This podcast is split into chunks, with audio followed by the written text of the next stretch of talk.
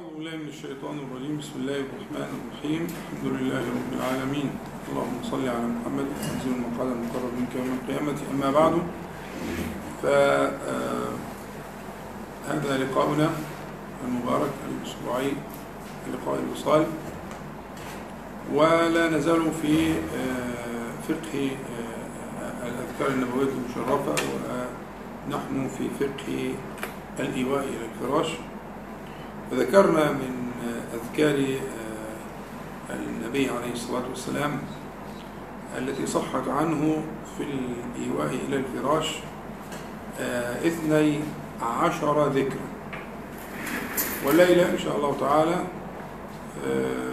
نتفكر في الذكر الثالث عشر، وهو له تعلق بالذكر الذي قبله اللي هو الذكر الثاني عشر. فنبدأ بقراءة ذكر الليلة، ثم نبين العلاقة بينه وبين الذكر الذي كان في المجلس السابق من أذكار الإيواء إلى الفراش. الحديث الذي معنا رواه أصحاب السنن وغيرهم، وقال الترمذي فيه حسن صحيح، وهو من طريق سيدنا عبد الله بن عمرو رضي الله عنهما، وفيه أن النبي صلى الله عليه وسلم قال: خصلتان أو قال خلتان لا يحافظ عليهما مسلم إلا دخل الجنة. هذا تشويق النبي صلى الله عليه وسلم. خصلتان أو قال خلتان لا يحافظ عليهما عبد مسلم إلا دخل الجنة. ثم لمزيد التحبيب والترغيب قال عليه الصلاة والسلام: هما يسير ومن يعمل بهما قليل. فإذا المقدمة يعني مشوقة، يعني هما يسير ومن يعمل بهما قليل. قال عليه الصلاة والسلام: يسبح في دبر كل صلاة 10 ويحمد 10 ويكبر 10، فذلك 50 و100 باللسان، و1500 في الميزان، على أن الحسنة ب10 أمثالها. ويكبر 34 إذا أخذ مضجعه، ويحمد 33، ويسبح 33، فذلك 100 باللسان و1000 في الميزان. فأيكم يعمل في اليوم والليلة 2500 سيئة، بمعنى إن الحسنات يذهبن السيئات. فده الخطاب للصحابة، لكن دول متوفرين دلوقتي، اللي يعمل 2500 سيئة في اليوم عمر سنة. لكن الكلام كان للصحابة الكرام رضي عنهم، يعني فلعلنا أن ننتبه لهذه المسألة. سيدنا عبد الله بن عمرو يقول: ولقد رأيت رسول الله صلى الله عليه وسلم يعقدها، يعني يعقدها على أنامله، على أصابعه الشريفة صلى الله عليه وسلم. يعقدها يعني يعدها، يحصيها، يعني واخد بالك. قالوا: يا رسول الله، كيف هما يسير ومن يعمل بهما قليل؟ كيف هما يسير ومن يعمل بهما قليل؟ قال عليه الصلاة والسلام: يأتي أحدكم، يعني الشيطان، أعوذ بالله من الشيطان الرجيم، يأتي أحدكم في منامه فينومه قبل أن يقول الذكر، ويأتيه في صلاته، يعني في دبر صلاته، ويأتيه في صلاته فيذكره حاجة قبل أن يقولها. هنا بين لنا النبي عليه الصلاة والسلام السبب الذي جعله يقول: هما يسير ومن يعمل بهما قليل. بسم الله.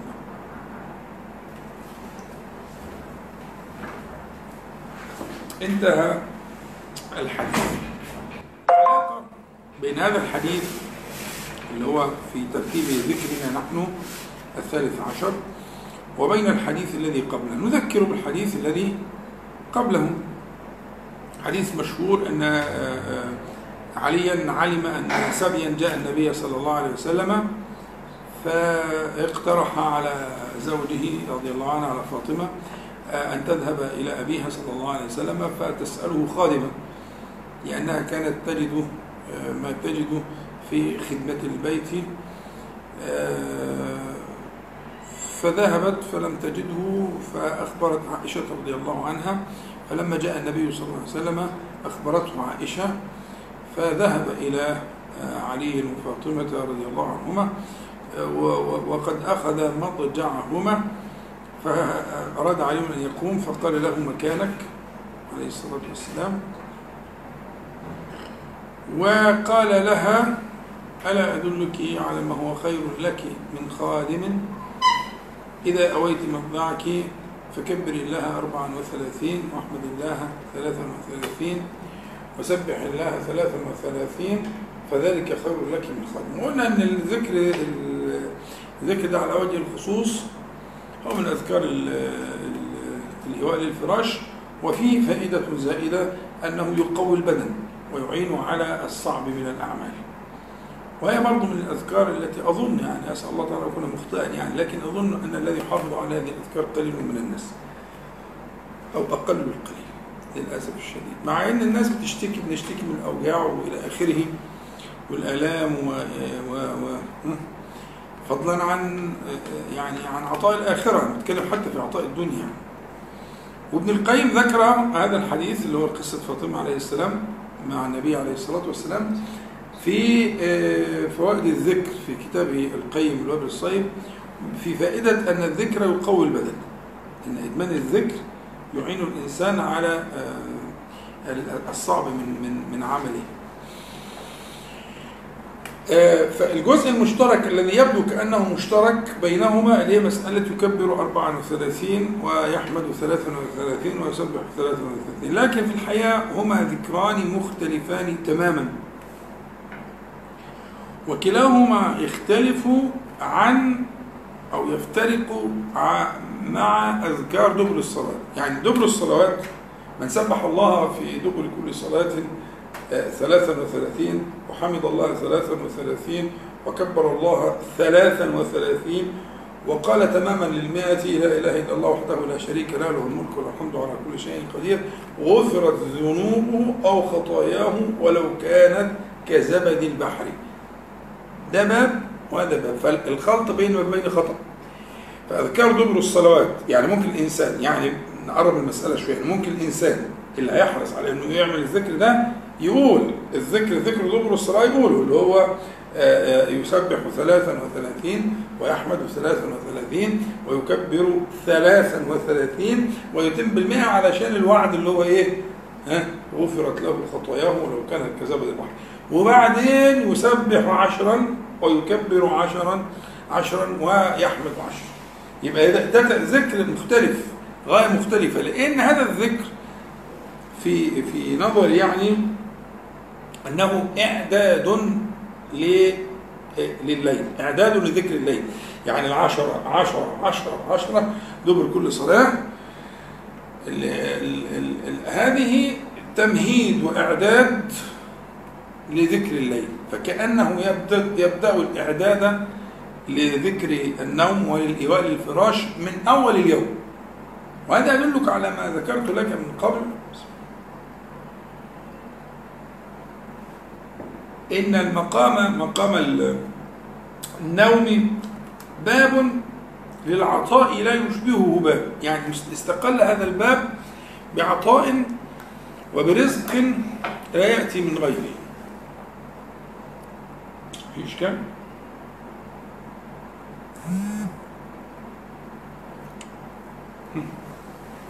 تمام. صلوا على النبي.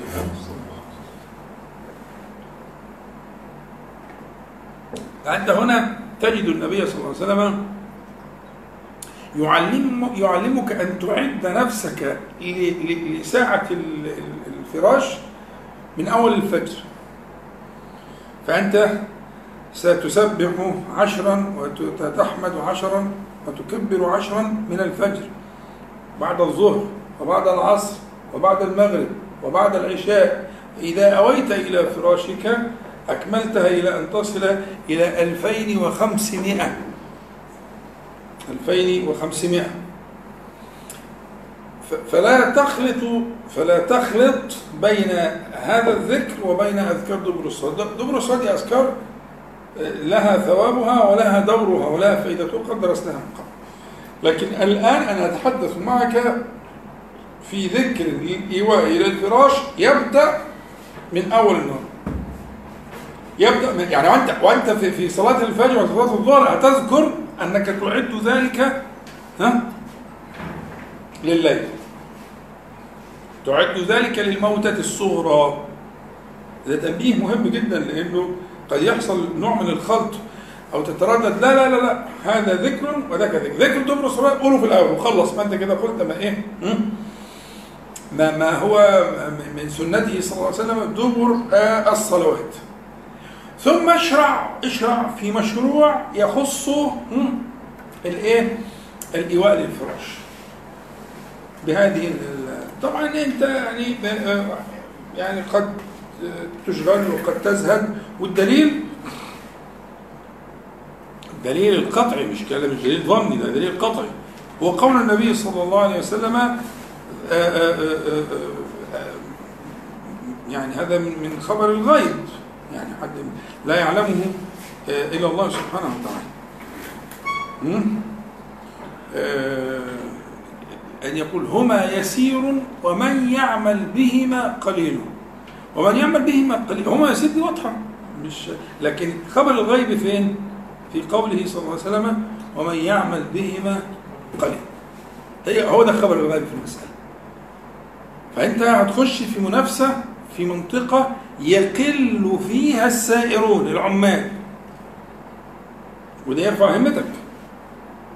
يعني قد لا تكون ممن ينافس مثلا في قراءة القرآن الكريم مش عارف ايه واوراد ايه، وقد لا تكون ممن ينافس في حمل العلم الشرعي، وقد لا تكون ممن ينافس في الجهاد في سبيل الله سبحانه وتعالى. لكن هنا منطقة يقل فيها العاملون بخبر الغيب، لقوله صلى الله عليه وآله وسلم ومن يعمل بهما قليل.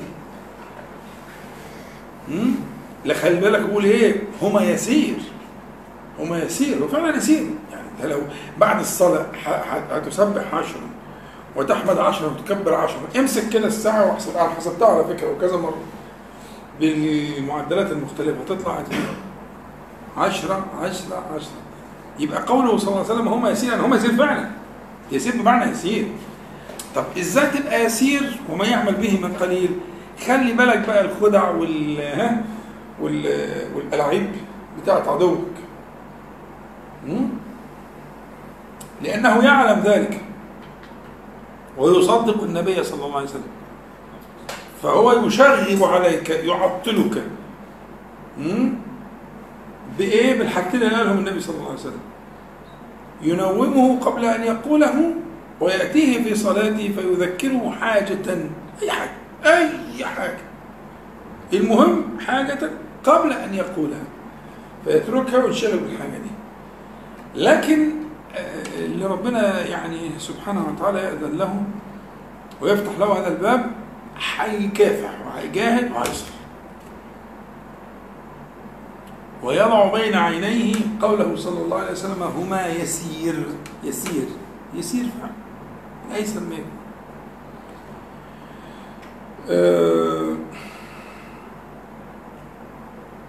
فأنا أعمدت إلى أن أتي بهذا الذكر بعد ذاك الذكر لنبين.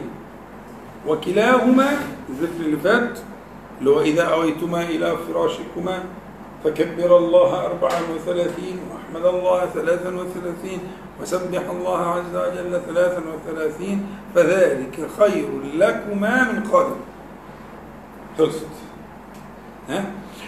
والذكر الآخر الذي وصفه بأنه خصلتان أو خلتان لا يحافظ عليهما عبد مسلم إلا دخل الجنة.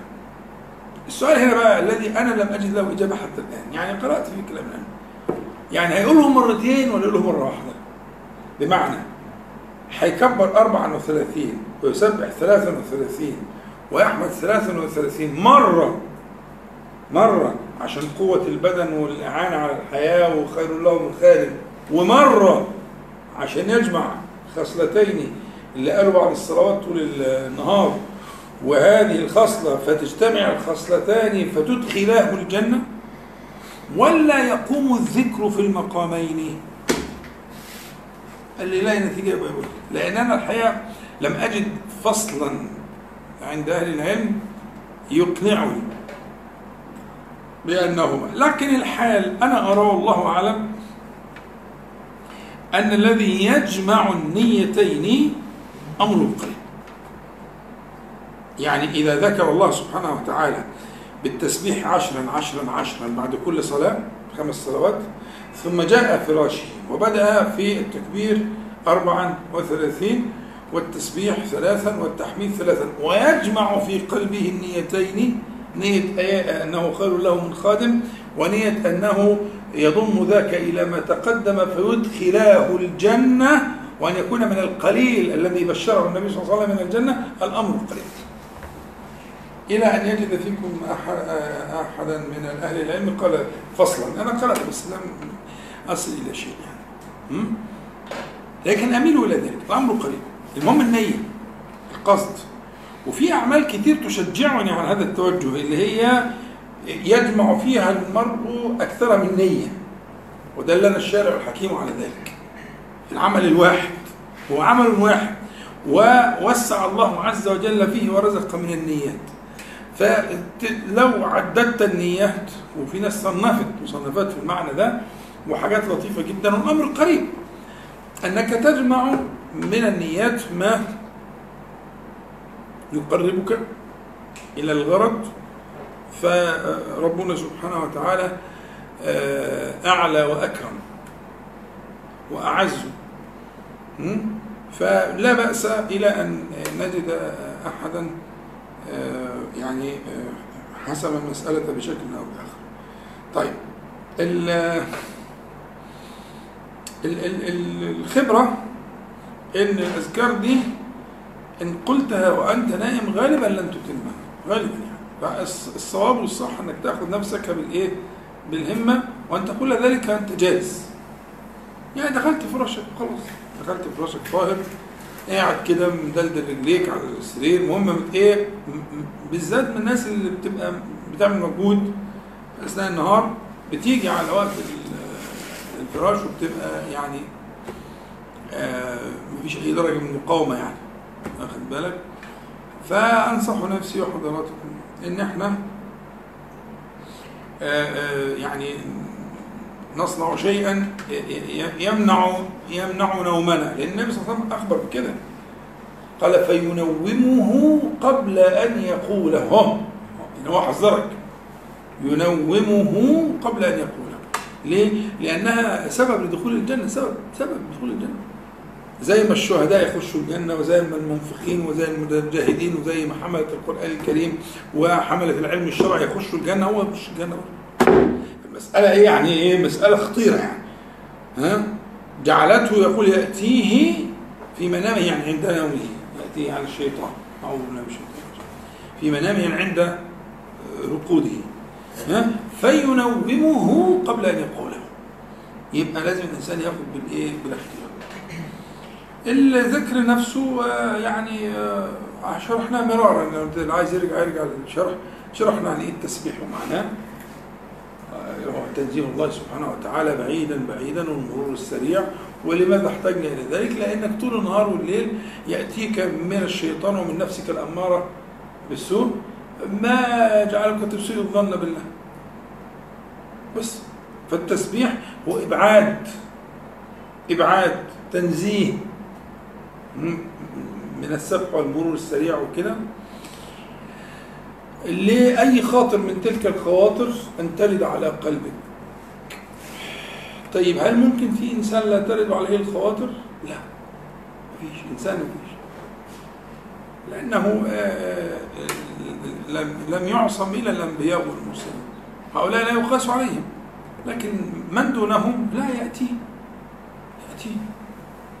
واللي حصل مثلا مع عمر بن الخطاب، وهو من هو في الأمة يعني، في في في الحديبية، وقال كلام جعل يكفر عما قال عمره كله إلى أن مات.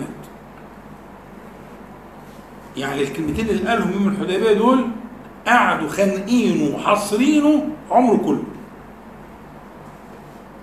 وان كان هو الذي وافق القران قبل نزوله، يعني خالف النبي صلى الله عليه وسلم وخالف ابو بكر نزل القران بتصديق عمر، يعني مش بس انا لا، لكنه جعل يكفر عن هذه الكلمات التي قالها في الحديبيه الى ان لقي ربه. ناخد بالك؟ يعني عمر هو لكن هو دي الحقيقه. فيعني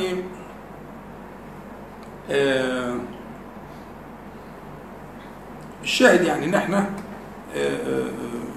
تفتح لنا ابواب يسيره، هذه ابواب يسيره جدا، لان الله سبحانه وتعالى يحب ذلك، يحب المؤمنين ويحب لهم الخير، فتفتح ابواب مش يعني من ايسر ما تكون، بس عايزه هذه المجاهدات اللي هو الانسان يبقى يقص مع نفسه وياخد بالاحتياط وهكذا، لكن هي الاعمال نفسها ليست ثقيله. طب دليلك ايه؟ ها؟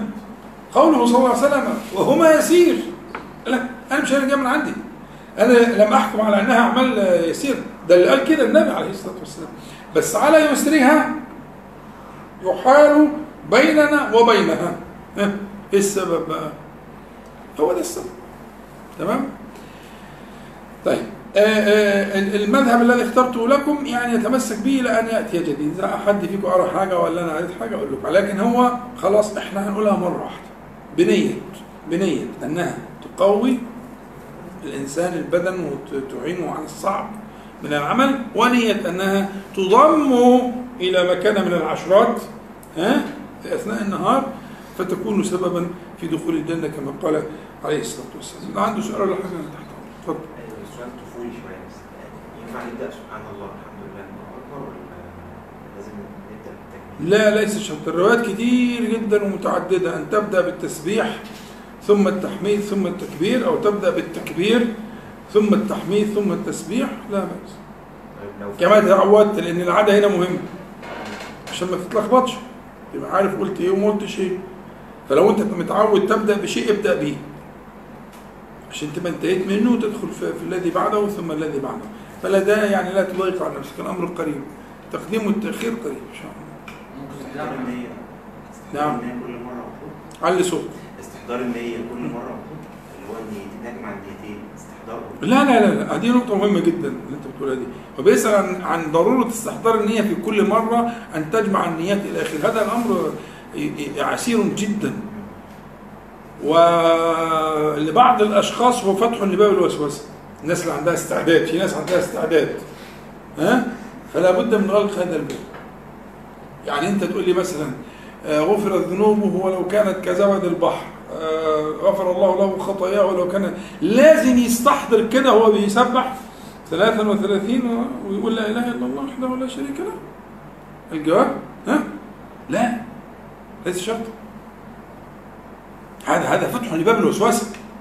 لا انا ما كنتش مستحضر النيه، طب اعمل ايه؟ اعيدها واستحضر النيه، وبعدين انا بقولها في نص الوقت طارت مني النيه، اعيدها واجيب النيه، وانا بقولها ثالث مره في اخر ثلث منها ولا اقل من الثلث ذهبت النيه، غابت عني النيه، فاعيدها للمره الرابعه واجيب النيه. هذا مرض، هذا فتح لباب الوسوسه، لا اطلاقا. تتعلمتها بنيه خلصت، خدت الخدمه وانت ماجور، لكن في ترقي بقى، في انواع من الترقي. ترقي في ايه؟ في شهود معاني الالفاظ اللي انت بتنطقها، هو ده الفرق اللي بيفرق واحد عن الثاني. ان واحد بيقوله خلاص وان شاء الله يخش الجنه، واحد بيقول ويشهد. معنى التنزيه ومعنى الحمد باركانه كما شرحناه مرارا، ومعنى الأكبرية التكبير، هذا موضوع تاني بقى، هذا يدخل في أبواب أخرى من أبواب الإيمان، لكن هذا المضمون المنصوص مؤكد دخل الجنة، فعل ذلك بدليل ممكن يفعل ذلك وهو مثلا أمي جاهل لا يدري لا يعرف، أو حتى أعجمي غير عربي. يعني لو واحد غير عربي قال الكلام ده ماذا تطلب منه؟ يعني ستكون الجنة حجرا على العرب. ده العرب دلوقتي مش عرب، يعني العرب الآن ليسوا عربا، نسبة مزورة.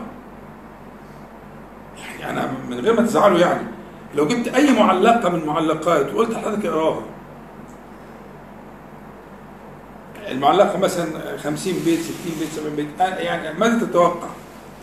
إن كنت أنتم طبعا المفروض يعني صفوة الناس يعني من ناحية العلم والبتاع، لو قلت لك معلقة واحدة وهجيب لك معلقة سهلة زهير بن أبي سلمى مثلا، أو جبت لك بقى من القيس ولا جبت لك عنترة ولا بتاع وقلت لك اقرأ، أنا أتحداك إن في بيت واحد تحصي كل ما فيه، أتحداك. أنتم فليسوا عربا، العرب ليسوا عربا، ما هو ده العرب، ده اللي القرآن نزل يظهر الإعجاز فيه، يعني الإعجاز نزل عشان يظهر في إيه؟ في كلام اللسان العربي ده، مش اللسان العربي اللي هو بتاعنا احنا مش لسان عربي أصلا، طبيعة الإعجاز مش عندنا احنا. الإعجاز البياني نازل في لغة من نزل في زمانهم القرآن. طيب أنا أجيب لك قصيدة من تلك المعلقات الشهيرة، ها، واختبر نفسك، لو خلصت بيت واحد تبقى أنت 100. صعب جدا إلا النادر منكم يعني. وبالتالي مسألة ما تقوليش بقى لا، مسألة أوسع من كده بكتير، وفضل الله يعم الجميع.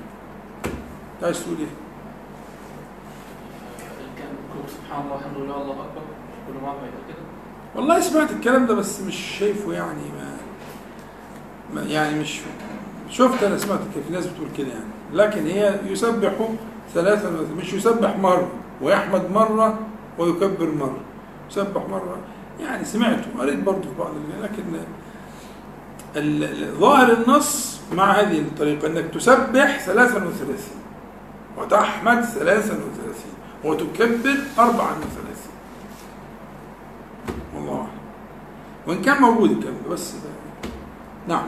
ونيجي نقرأ سورة الإخلاص والمعوذتين برضه، أفكار النوم وأفكار صباح الإنسان، بنجمعهم مع بعض في المرة الواحدة ولا كل سورة الإخلاص 3 مرات وفرق 3 مرات؟ كل ده موجود، لكن أنا أميل إلى أن الإخلاص بعدها الفلق بعضها الناس أنسى، أوفق لنظم القرآن الكريم ولما هو مكتوب في المصحف الشريف. نعم نعم نعم، والله أعلم. وإن كان الأمر الآخر جائز عكس التسبيح والتكبير والتكبير. يعني أصل ده النص في القرآن، ده هذا الترتيب في القرآن الكريم، كأنك تقرأه من المصحف يعني. ويوصف الجامع اي نعم، ما كده الدنيا واضحه يعني. تمام. طيب في اسئله ثانيه؟ دي عند النوم، الجمع بين الذكر تبريد 33 وبين الجمع بتاع الذكر الثاني بتاع اعضاء اليوم، دي خلاص ما قلت لك دي خلاص. لو انت نويت ان تجمع بين النيتين الان وانت قدامي دلوقتي، انك انت ان شاء الله من بكره هتقول بعد كل صلاه 10 10 10، وتيجي بالليل ساعة ما تيجي تنام تقول 34 33 33 33، بنية الجمع بين الأمرين، قوة البدن والاستعانة، وبنية دخول الجنة، زي الفل. صح، تكفي ولا لا أضيق وأقول لك لا لازم تراجع ونيتك ولا إخلاء، مش لازم. والله أعلم. طيب ناخد 5 دقايق كده ونكمل إن شاء الله. سبحانك اللهم ربنا وبحمدك. أعوذ بالله من الشيطان الرجيم، بسم الله الرحمن الرحيم، الحمد لله، اللهم صل على محمد وانزل مقامته ومكرمه. أما بعد، في حد عنده أي سؤال في اللي اتكلمنا فيه أو سؤال عام أو كده؟ الاستحضار بس أو حضور القلب مع الذكر، لو راح الثواب قائم؟ نعم، الثواب ليس متعلقا باستحضار النية أو شهود المعاني التي يقولها الإنسان، وإلا لكانت أغلب صلواتنا لا قيمة لها.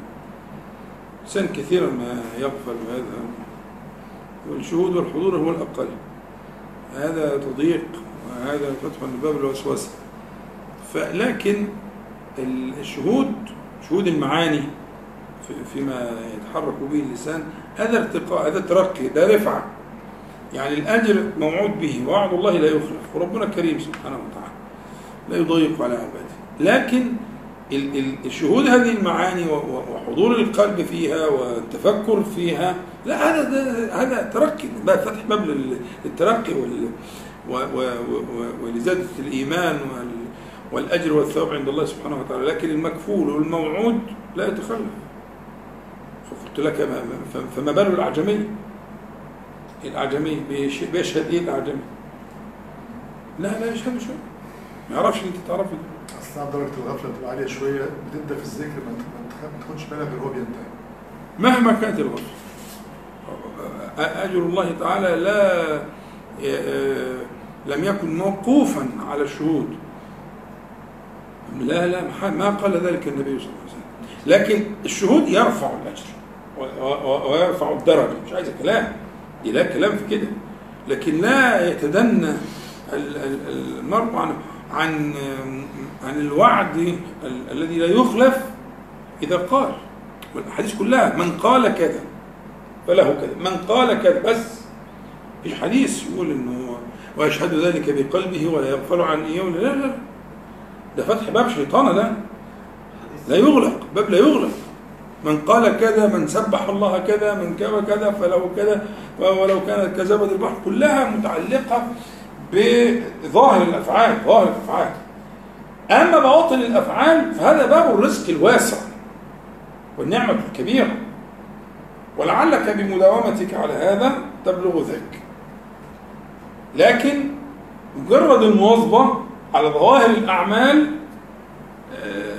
تبلغك الوعد الذي لا يخلف، وعد الله تعالى تبلغك وعد الله تعالى الذي لا يخلف. الله أعلم. هو ليس المرء بصلاته إلا ما وعى منها. معاك كلام؟ معاك كلام، مش برضه يخش في باب اللي هو استحضار المعاني. لا يعني أولا ثبت العشر ثم انقش، نشوف النص ونشوف سنده إيه. لكن لا يشترط في ذلك، يعني أنت لو فتحت هذا الباب سيعيد الصلاة، صح؟ وأنا أعلم أناسا نسأل الله العافية مرضى يعيدوا الصلاة مرة ومرة ومرة ومرة ومرة لهذا السبب. لا ربنا أرحم بنا من أنفسنا سبحانه وتعالى. ده مرض بيتخذ له أدوية، ومرض عضال يعني، فلا لم يقل بذلك أحد من أهل العلم البتة.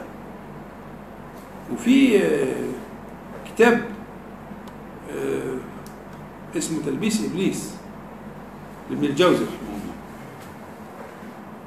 الله، هم قسموا إيه؟ تلبيسه على كذا، تلبيسه على العلماء، تلبيسه على العباد، تلبيسه فجايب هذا الباب وذكر فيه أمثلة وشدد فيه جدا مسألة الإيه على الموسوسين أو الموسوسين، واخد بالك؟ وابن قدامة له كتاب في ذم الموسوسين، فكانوا بيصنفوا كتب في المسألة. ليه؟ خطرية، خطيرة جدا. الأئمة مصنفين كتب في إغلاق هذا الباب، يعني اتوجدت طوائف من الناس تنشر ذلك. لا، الأجر الموعود على القول والفعل، لكن الترقي باب مفتوح. يلا ده في الشهود والحضور والفهم والإدراك والمعاني والتفسير، ماشي حلو جدا. لكن ليه يختم القرآن أو يقرأ المصحف؟ خلاص أقرأ المصحف، ممكن 95% من اللي أنا مش فاهم معناه، وممكن 90%، ممكن 80، 85. أنا لا أعلم أحدا يعلمه كل ما في القرآن، مش مخلوق كده، لازم تغيب عنه حاجات وإلى آخره. لكن الموعود عليه لا أقول ألف لام ميم حرف، ولكن ألف حرف ولام حرف وميم حرف. القرآن فيه 6236 آية، في كام كلمة، في كام حرف؟ أنت بتتكلم في ملايين. اللي بيختم ختمة يعني قرأ ملايين الحروف، مش عايز تقف حاجزا بينه وبين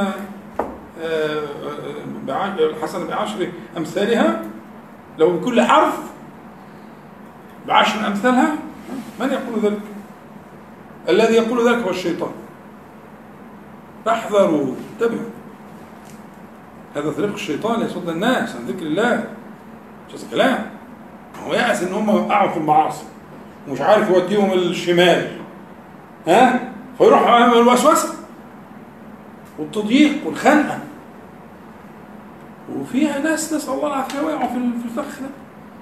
خدت بالك اللي هي الشخصيه اللي عندها استعداد لكده فيذاكر. فاحنا بنقفل الباب من اوله، من اول الفرق. قراءة القرآن تكفي جدا ان يتحرك لسانك بقول هو الله احد بس. لكن بقى ان تشهد ما في معنى قل هو الله احد او ما في معنى الله الصمد، دي مسألة ثانية تترقى. لكن اذا قلت الله الصمد بس كفاية. فاهم؟ مش فاهم، فاهم نص، فاهم ربع، كله يستوي. الاجر المضمون الموعود الذي لا يتخلف، ان كل حرف من دول حرف من كتاب الله تعالى.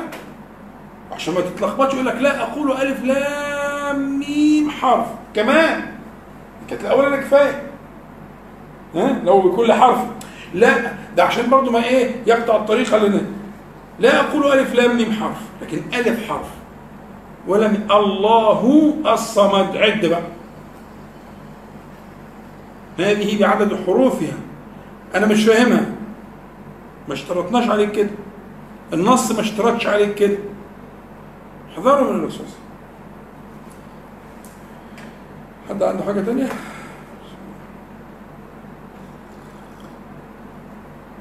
طيب، هو انا كان نفسي كل مره كده نبقى نستعرض مشهدا من مشاهد القيامه. ليه؟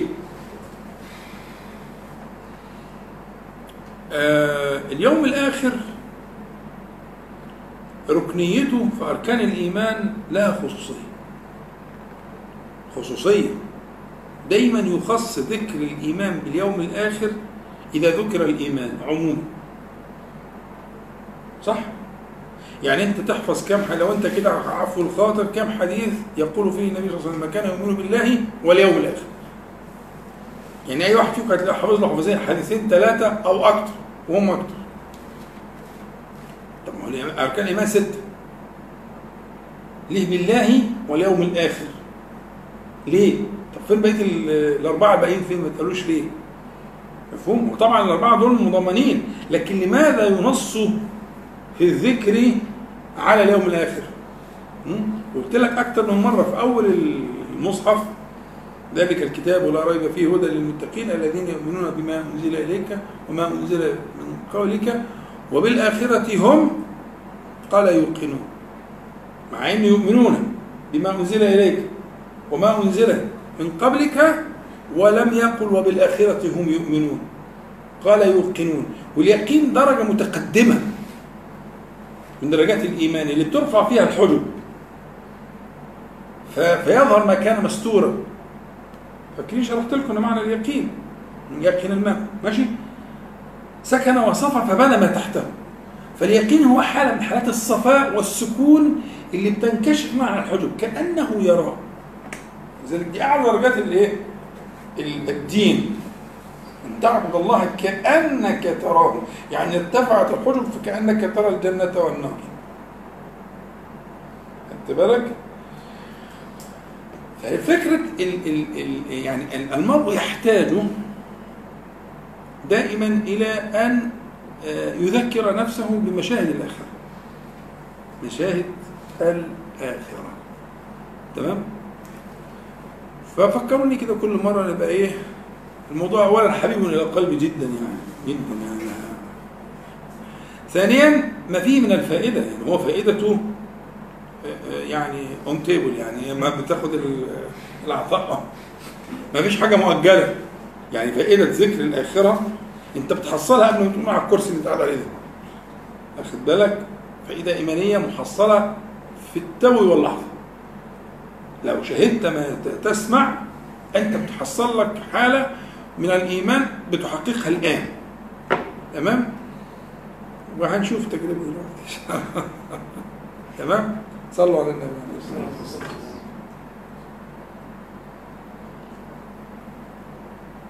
خليها يعني خط موازي كده، كل مره نبقى نقرا حديث اتنين كده نشوف الدنيا فيها ايه، آية عايزة تفسير، حاجات زي كده.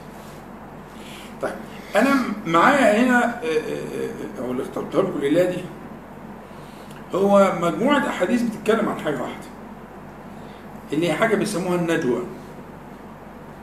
النجوى، وكان هم عارفين يعني النجوى، يعني هو اصل الحديث اللي موجود في البخاري ومسلم وفي غيرهما، ان كان في واحد بيطوف مع ابن عمر في حول الكعبه، فهم بيطوفوا كده قرب منه وبيقول له يعني هل سمعت في النجوى شيء؟ فهو فاهم يعني النجوى، فحكى له الحديث الاولاني اللي حكى له، الحديث المتفق عليه البخاري ومسلم. فهم عارفين النجوى يعني ما يكون من النجوى.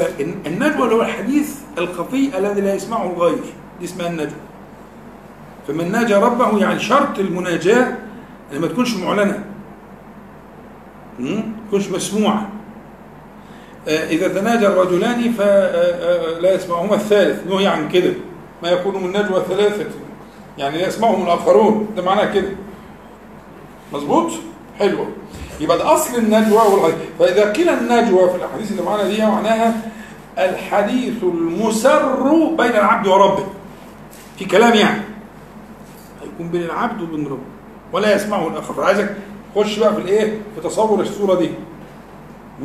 حتى في الحديث هنا هيتقال وفي الأكثر كل الأحاديث تقريبا، ويدخله في كنفه. يدخله في كنفه يعني في ستره، فلا يطلع عليه أحد حتى يسكن قلبه، لأنه هيقعد يلتفت كده وكده يقول لا عليك إنه لا يطلع عليك غيري. فهمت الصورة؟ عايزك تصور الصورة دي. صليتوا على النبي عليه الصلاة والسلام؟ تمام.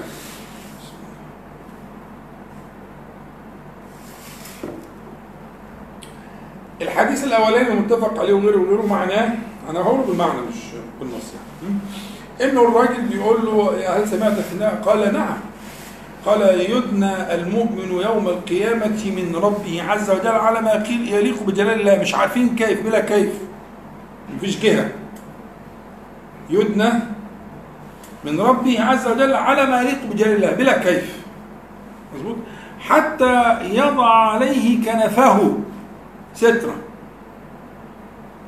فيقرره بذنوبه، يقول عملت كذا في يوم كذا، نعم عملت كذا، هل تعرف كذا، نعم، عمل يقرره بايه؟ بذنوبه، وهو يقر. وفي اثناء كده يلتفت كده وكده، لان الدنيا بقت ايه؟ الدنيا فضيحه دلوقتي، حاجات كانت مستوره، كانت مستوره في الدنيا. فيقول الله عز وجل لا عليك انه لا يطلع عليك غيري، فيسكت. يسكت. فإذا ما قرره بذنوبه ظن أنه قد هلك، لأن يعني الله سبحانه وتعالى قرره بأشياء كانت مستورة وكثير. فيقول الله سبحانه وتعالى له قد سترتها عليك في الدنيا واليوم أغفرها لك، فيعطى حسنات، كتاب حسناته بيمينه يعني. أما الكفار والمنافقون فينادى على رؤوس الخلائق هؤلاء الذين كذبوا على الله، الآية في سورة الأنعام. هؤلاء الذين كذبوا، مفيش بقى تقرير ولا ستر ولا كنف ولا كلام زي كده. دول المنافقون والكافرون، هؤلاء الذين كذبوا على الله.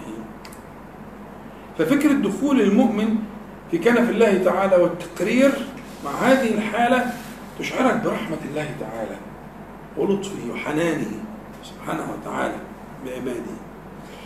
في حديث في مسند أحمد أو في زوائد المسند اللي عملها عبد الله بن الإمام أحمد بن حنبل في زوائد المسند، وحسن بعض أهل العلم سندا من طريق أبي هريرة، مش طريق ابن عمر بقى، لو هذا كانت سكة ابن عمر. من طريق أبي هريرة رضي الله عنه.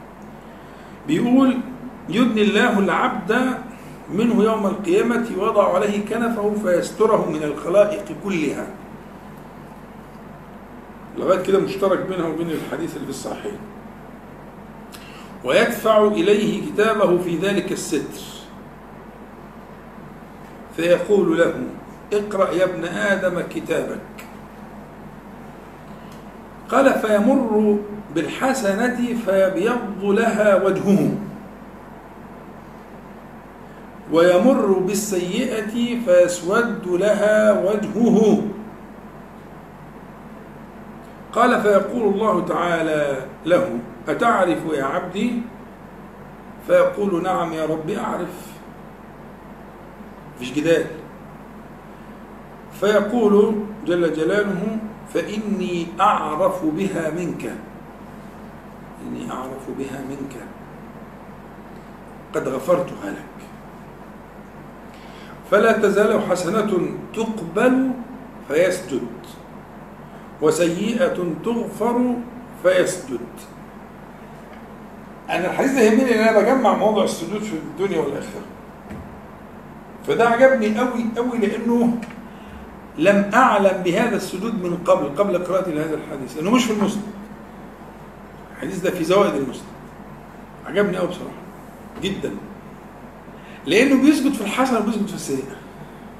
كم حسنة وكم سيئة؟ يسجدوا في الباشمهندس جه على حس السجود اهو.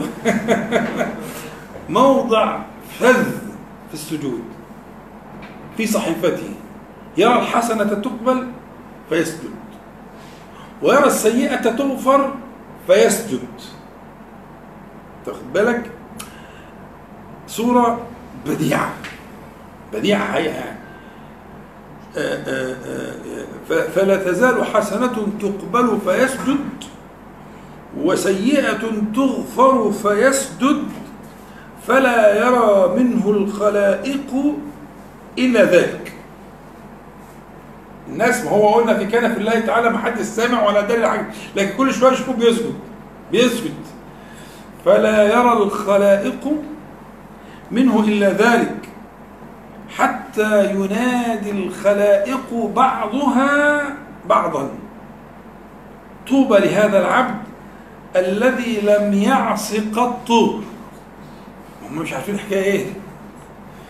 طوبى بتعرض عليه صحائفه، طوبى لهذا العبد الذي لم يعص قط فلا يدرون ما لقي فيما بينه وبين الله تعالى مما قد وقفه عليه. انتهى الحديث. حديث جميل بديع، صورة جميلة. فأحسن الظن بالله تعالى، يعني إحسان الظن بالله سبحانه وتعالى شيء من أجل ما يعبد به سبحانه وتعالى. يا والله من أجل ما يعبد به تبارك وتعالى. نرجع للحديث تاني، هو ده موجود في مسند الإمام أحمد؟ زوائد المسند عبد الله. أنا عندي مسند في البيت بقى، أفتح إيه بقى؟ زوائد المسند يعني ايه؟ ما هو أحمد عبد الله بن الإمام أحمد ذكر زوائد على مسند أحمد لم يكتبها أحمد في مسنده. يعني أحمد الإمام أحمد بن حنبل رحمه الله تعالى كان في أحاديث يرويها بالسند، وكان يرويها عنه ولده، ولم تدون في الإيه في في في المسند. فهو جعل زوائد المسند ذكر فيها إيه؟ هذه الأحاديث التي لا توجد في المسند. ففي حاجة اسمها زوائد المسند، في طبعة موجودة فيها المسند وزوائد المسند. تمام؟ والباحث الحديثي تطبيق على الهواتف مفيد جدا جدا جدا جدا. أكتب جزء من الحديث هيطلع لي ده تكتب كلمة بس، ده مش موجود في البحث الحديثي. ما أول مرة يسمع عبارة رزق بقى، رزق الناس الصالحة مش موجود. عشان مش عارف عشان ايه. انا هراسلهم اسالهم انتوا ما نزلتوش زوائد المسند ليه؟ هم عندهم المسند ومضبوط بالشكل وجميل جدا، عندهم كل كتب السنه الحقيقه وتطبيق بديع. هي جمعية واحدة عاملة البحث الحديثي والقرآني والآخري في منتهى النفع والفائدة جدا يعني، بس للعلم مش للتنطيط ولا للمبارزات ولا للخيابة ولا للفيس ولا للقرف ده، لا، للإيمان والعمل الصالح، لأن الشيء الواحد قد يكون نافعا وقد يكون ضارا، نفس الشيء، مظبوط؟ في طريق النفع لا، نافع جدا جدا، تطبيقات نافعة للغاية ما شاء الله، وبيزودوا وبيضيفوا كتب وبينزلوا يعني حاجة يعني إيه،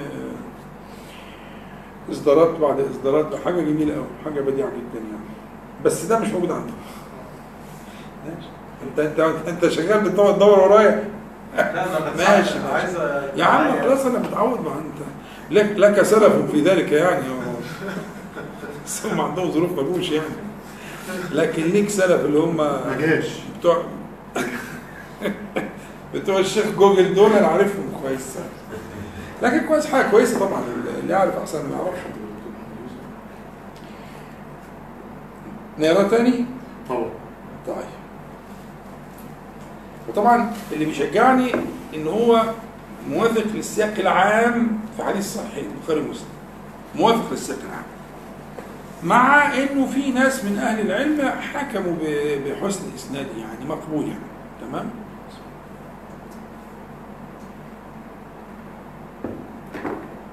هو زي ما قلنا من رواية أبي هريرة: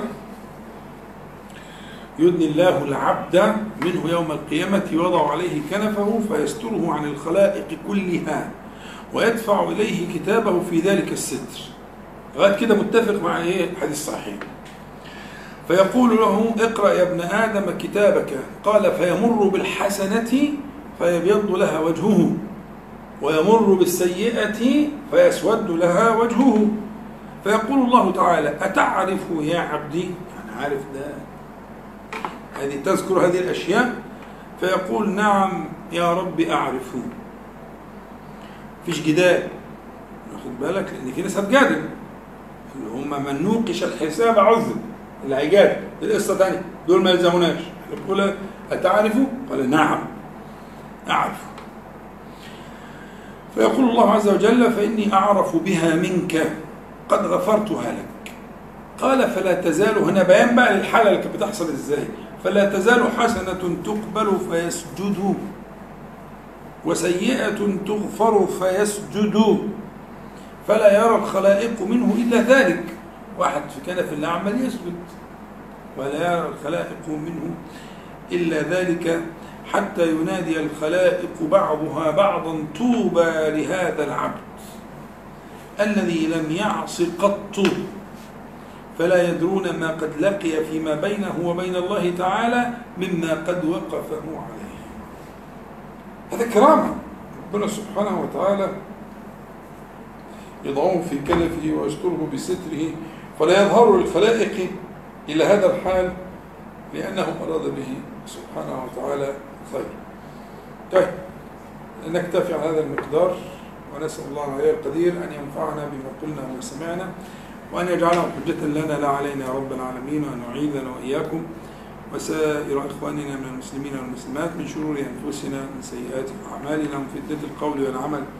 اللهم صل على محمد وأنزل المقعد المقرب منك يوم القيامة، والحمد لله رب العالمين. نقول جميعا: سبحانك اللهم ربنا وبحمدك، أشهد أن لا إله إلا أنت، أستغفرك وأتوب إليك. السلام عليكم ورحمة الله.